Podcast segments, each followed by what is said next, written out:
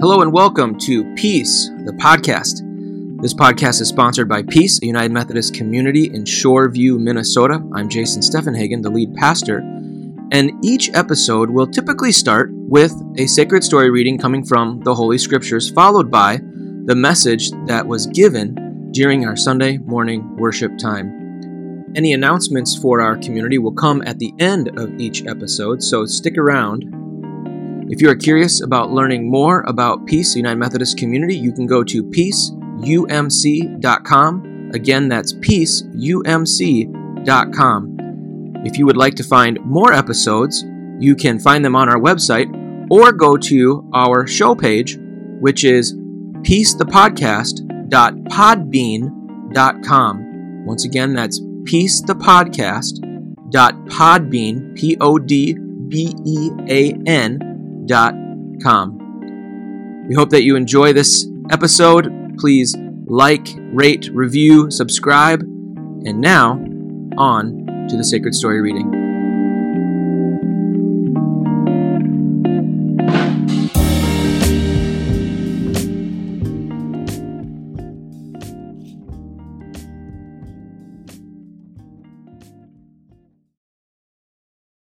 Let me offer this blessing for, uh, for the animals and for us. Creator God, who made the giraffe and the elephant, the aardvark and the anteater, we thank you, God, for the animals. You called forth fish in the sea, air, and animals on the land. You inspired St. Francis to call all of them his brothers and sisters. Today we pause to show gratitude for our pets. Some seem to invade our space, some tend to evade our instructions, but they have all found belonging with us. May they be a blessing to our homes. May their love and affection be reminders of divine witness and grace. May our homes feel like a deep dwelling because of their presence. May our pets experience safety and protection under our roof, and as much as possible, may they too know they are loved. And may our lives be ever more patient, kind, faithful, peaceful, and hopeful, because we love and have been loved by one of God's special creatures. In the name of Christ we pray. Amen.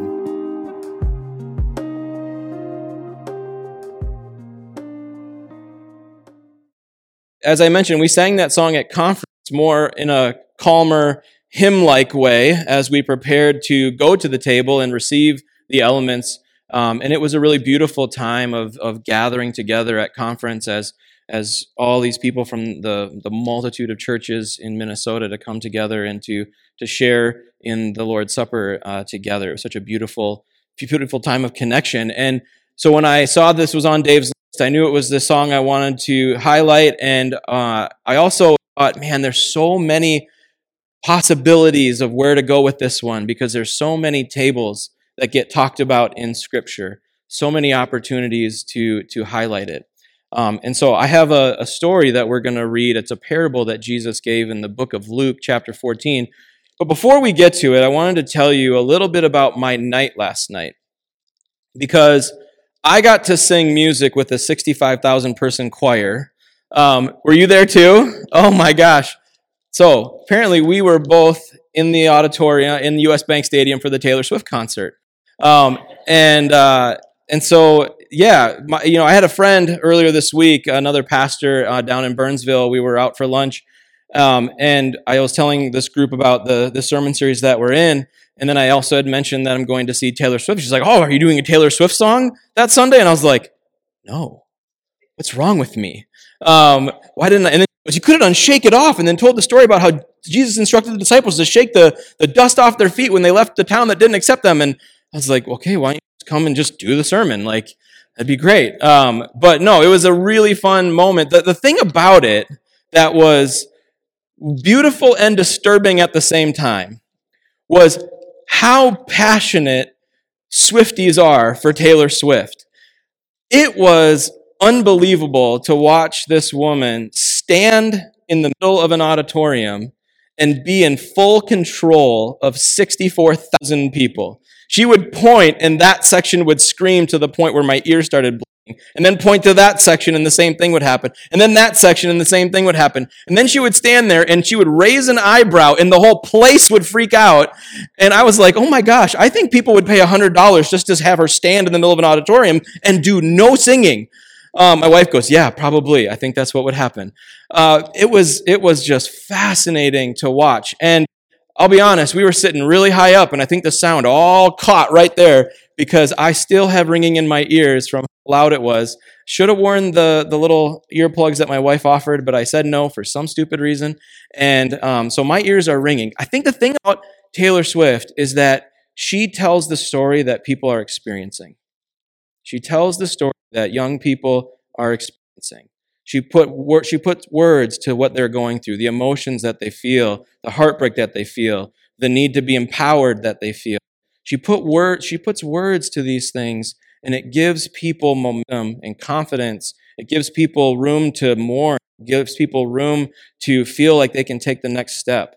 There's something really powerful about what she's doing uh, that's really, really impressive. And and what was really fascinating is as I was sitting here listening to the songs that Dave chose, the songs that Dave chose are doing the same thing. They're putting words to the experiences that we have. But they're doing it a little differently. Taylor's trying to be kind of a representative of people. She's kind of saying, here's my story and it's your story. And what the songs that we're singing are, is it's God saying, I'm in this with you. Like, I'm not going to try to pretend to be you, but I'm in this with you. I'm weeping with you. My heart is broken with you. There's a connection that God desires, and there's an invitation that God has for us to have a place at the table, to be known, to be recognized, to be comfortable, to be safe, to belong. There's something so powerful about the witness of God, and we keep coming back to that theme throughout this series but it's so true that God is a God who is with us in the midst of the hardest stuff. And so, as Jesus was walking in the first century and teaching people and doing healing ministries, he would find himself at these tables with people. And it was often with powerful people, Pharisees, those that were in charge of all the rules and the religious ways of doing things. And he would try to jar them out of what they understood to be kind of the natural order of things or the way things they thought they should be. And so he would tell these things called parables. And when we read parables, sometimes they seem pretty straightforward and obvious to us, but the nature of a parable, a good parable, was to be doing something to disrupt the societal understanding at the time, to mess with it a little bit. And so when we read a parable, we have to ask the question, what's Jesus disrupting here. So that's what I want you to hold in mind as you read this parable from Jesus from Luke chapter 14 is what is he disrupting? This is from Luke 14 verse 15 through 24. And you're probably wondering what the that is referring to. That triggered a response from one of the guests. I'm going to get to the that in a minute. Okay, we're going to start at the end and work our way back. We're going to go backwards in time as we go through this sermon. So that triggered a response from one of the guests. How fortunate the one who gets to eat dinner in God's kingdom. Jesus followed up, and this is the parable. Yes, for there once, for there was once a man who threw a great dinner party and invited many. When it was time for dinner, he sent out his servant to the, to the invited guests, saying, Come on in, the food's on the table. Then they all began to beg off one after the other, making excuses. The first said, I bought a piece of property and need to go look it over. Send my regrets. Another said, I just bought five teams of oxen and I really need to check them out. Send my regrets. And another said, I just got married and need to get home to my wife. The servant went back and told the master what had happened. He was outraged and told the servant, quickly get out into the city streets and alleys, collect all who look like they need a square meal, all the misfits and homeless and down and out you can lay your hands on and bring them here. The servant reported back, Master, I did what you commanded, and there's still room. The master said, Then go to the country roads. Whoever you find, drag them in. I want my house full. Let me tell you, not one of those originally invited is going to get so much as a bite at my dinner party. So, what is Jesus disrupting? Now, he's talking to a group of prominent Pharisees who are the arbiters of the rules. They're the ones that control who gets invited to the dinner party and who doesn't. And that group is exclusive. Those dinner parties are small. It's not meant to be for everyone. You got to be so ritualistically clean that you have to follow 610 odd rules in order to show up and eat dinner meal. So your common person, your person out in the street, your person who's got a disease or finds themselves homeless or destitute or sick, they're not invited. They're unclean. They can't possibly enter into the house. They can't participate. And yet in this parable, we see the one hosting the dinner saying, You don't got time to eat the dinner with me that I've prepared? Okay, watch who's coming. Watch who gets invited. And then when there's still more seats at the table because everybody that they that they went and found, there was still more, the the the, the one hosting dinner is like, go get whoever you can because this needs to fill up. Because at that time in the first century, everybody thought there was a limit to grace. There was a limit to the invitation, that there was only a select few who would get invited to the dinner, that there was only a handful who were the chosen. And yet, here's a story of plenty. Here's a story of an expanding table, a table of inclusion, a table that keeps getting bigger and bigger and bigger.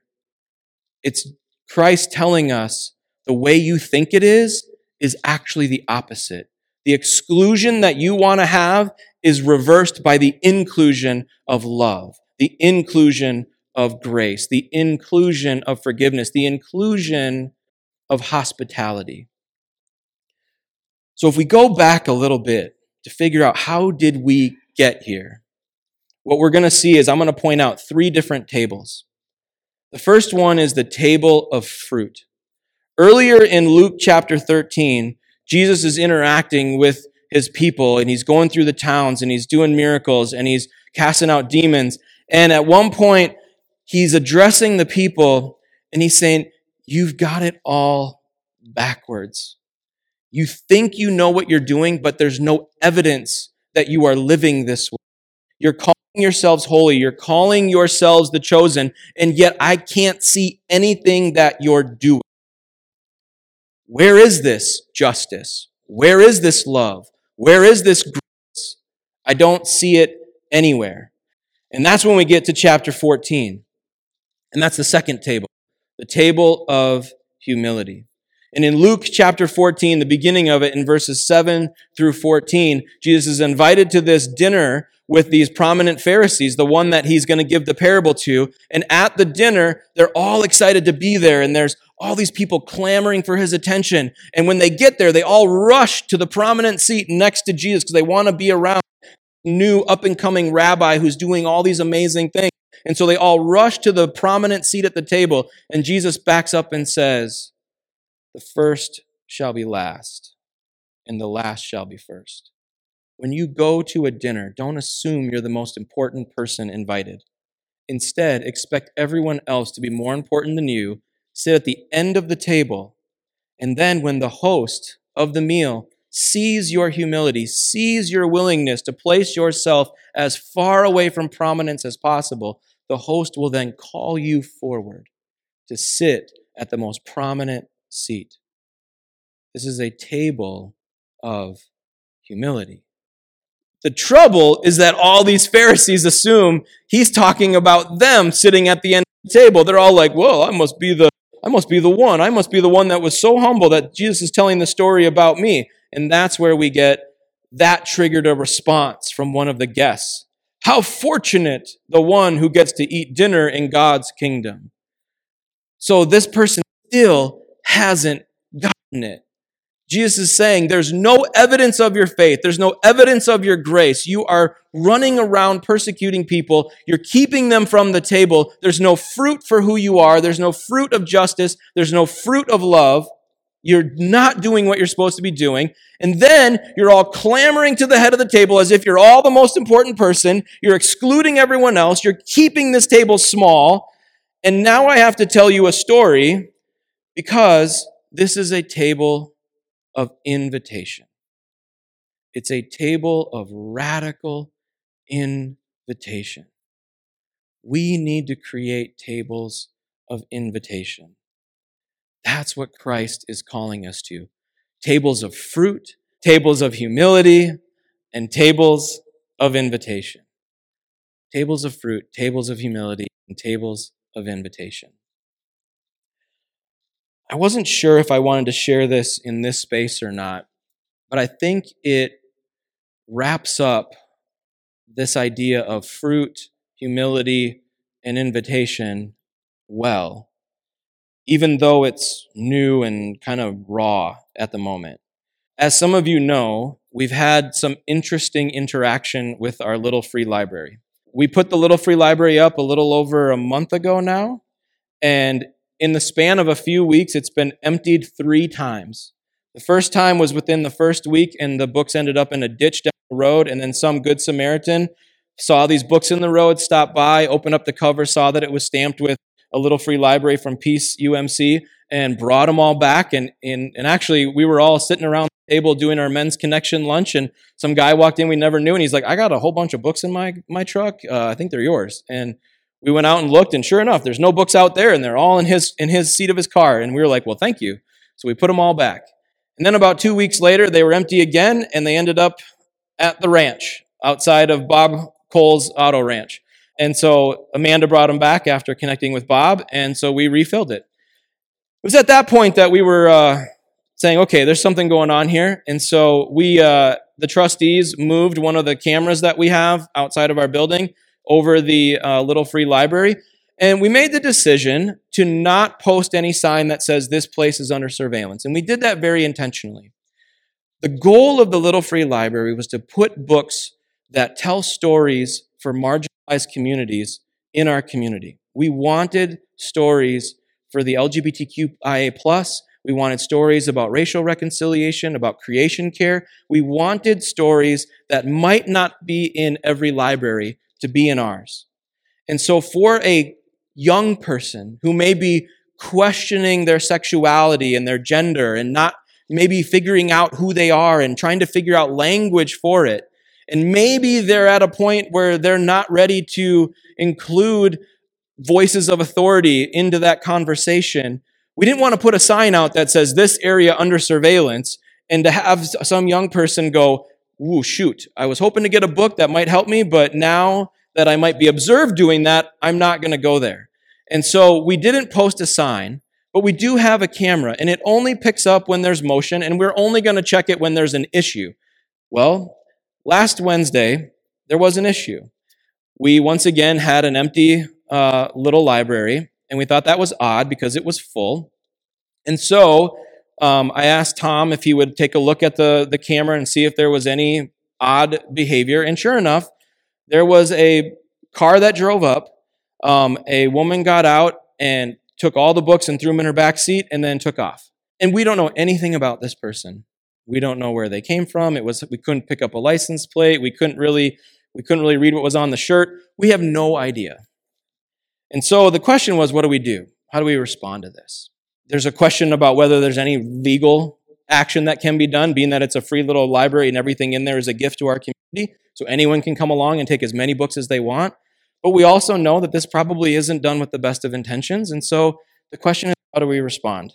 And we all slept on it for the night. And then um, I woke up and said, I emailed a group of people and said, I think I'm going to write a letter and address it to the woman in the Navy Ford Edge. And so, if you look out there, there's an envelope that says, To the woman in the Navy Ford Edge. And this is what I wrote to her I sincerely hope this finds you doing well and enjoying a wonderful summer day. As you can assume from how we are addressing you, we have a video of you taking the books from our little free library. But why? In my most optimistic dreams, I imagine you giving them to neighborhood kids or families, or bringing them to underprivileged areas of our city where books are harder to come by. I want to imagine that you are trusting that we will simply be able to replace the books and keep good stories and important works available to our community.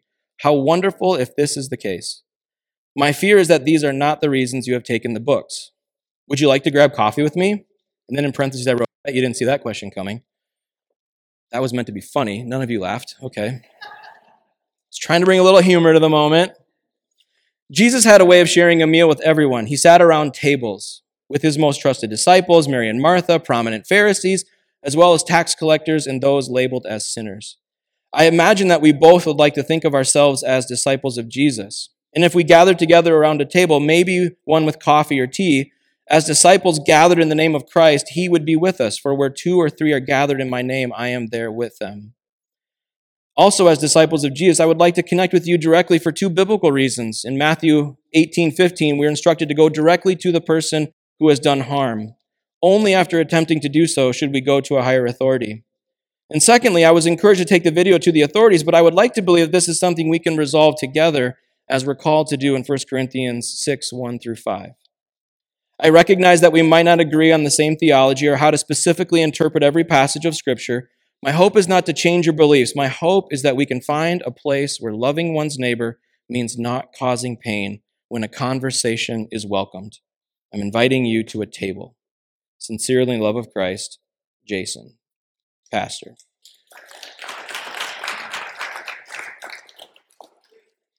My hope is that she reads the letter. My hope is that my phone rings. My hope is that I get a text message. We get a knock on the door. That would be my hope. I don't know if that will happen. I have very, very little percentage hope that that will happen. I hope that no one takes the books anymore. I hope I can take that letter away and nothing happen again. But, but in the face of seeming cruelty, in the face of someone making choices that we don't agree with, I think we have a question to wrestle with. What are we going to do when things don't go the way we want? We might want to bark. We might want to wrestle it out. We might want to get we might want to get a little angry. Here's the thing about emotions emotions are fine. Every time that library gets emptied, it causes an emotion in me. It causes frustration, causes a little sadness. Like, why is it like this? Why does this? And, and, and, I, and I truly do want to believe that someone does that because they're thinking that they're doing the right thing for what they think community and the body of Christ should look like. And so I want to say, okay, I get that that's what you think is the right thing, but but that's not, that's not the way. That's not how we do this. And the temptation in that anger and that sadness is to, and this is the way I explained it to my, my son when we were talking about this, because he was like, Dad, that's a hate crime. Go to the authorities. And I was like, good reaction. Appreciate the energy. Let's talk about it. Because the history of humanity is to have a bad guy and then the way to conquer a bad guy is to get a bigger bad guy.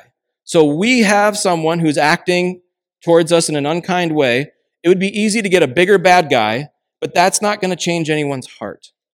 That's not going to transform the conversation into one of grace. It's only going to make that person want to find another bad guy or a larger bad guy. And that's not helping us move forward. So the anger is real, the sadness is real, and we don't discount those. But then the question is, what do those energize us to do? And my hope is that we find space at a table. And if we're not ready to be at the table, then don't invite to the table. Just wait. As the song God Weeps calls us to, that God will wait until we're ready to be Christ like.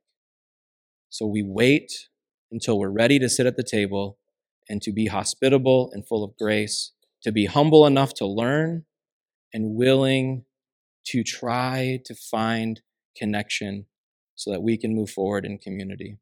Because I want to believe that someone with a heart that is trying to do something that they think is right can also see the humanity of other people who need to be seen with dignity and respect.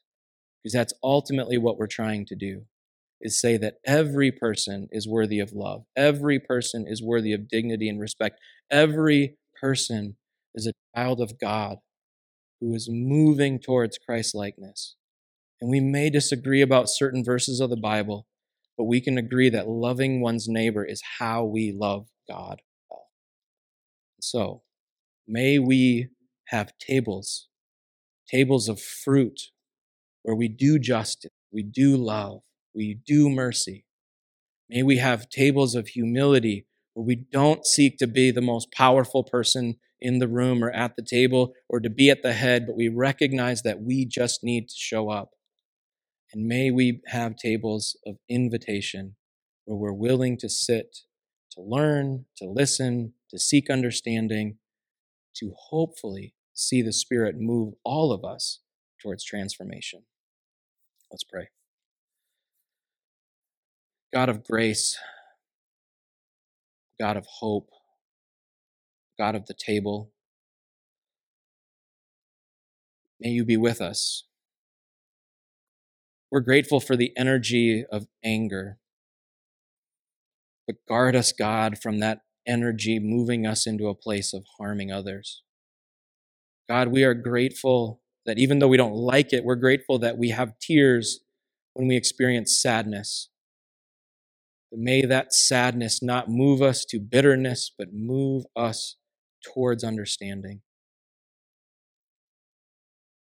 God, we are grateful that you have modeled to us in the face of pain, in the face of a cross, that you are a God who shows up at tables, who is inviting and including and expanding the table. May we be people who build bigger tables, not taller walls. The name of Christ we pray. Amen. May you go building tables that offer good fruit to the world.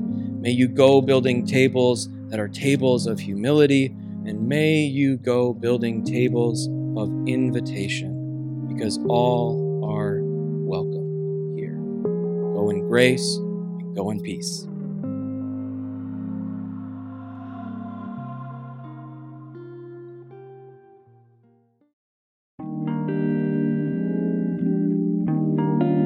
Thank you for listening to this episode of Peace, the podcast. If you would like to learn more about our community, go to peaceumc.com.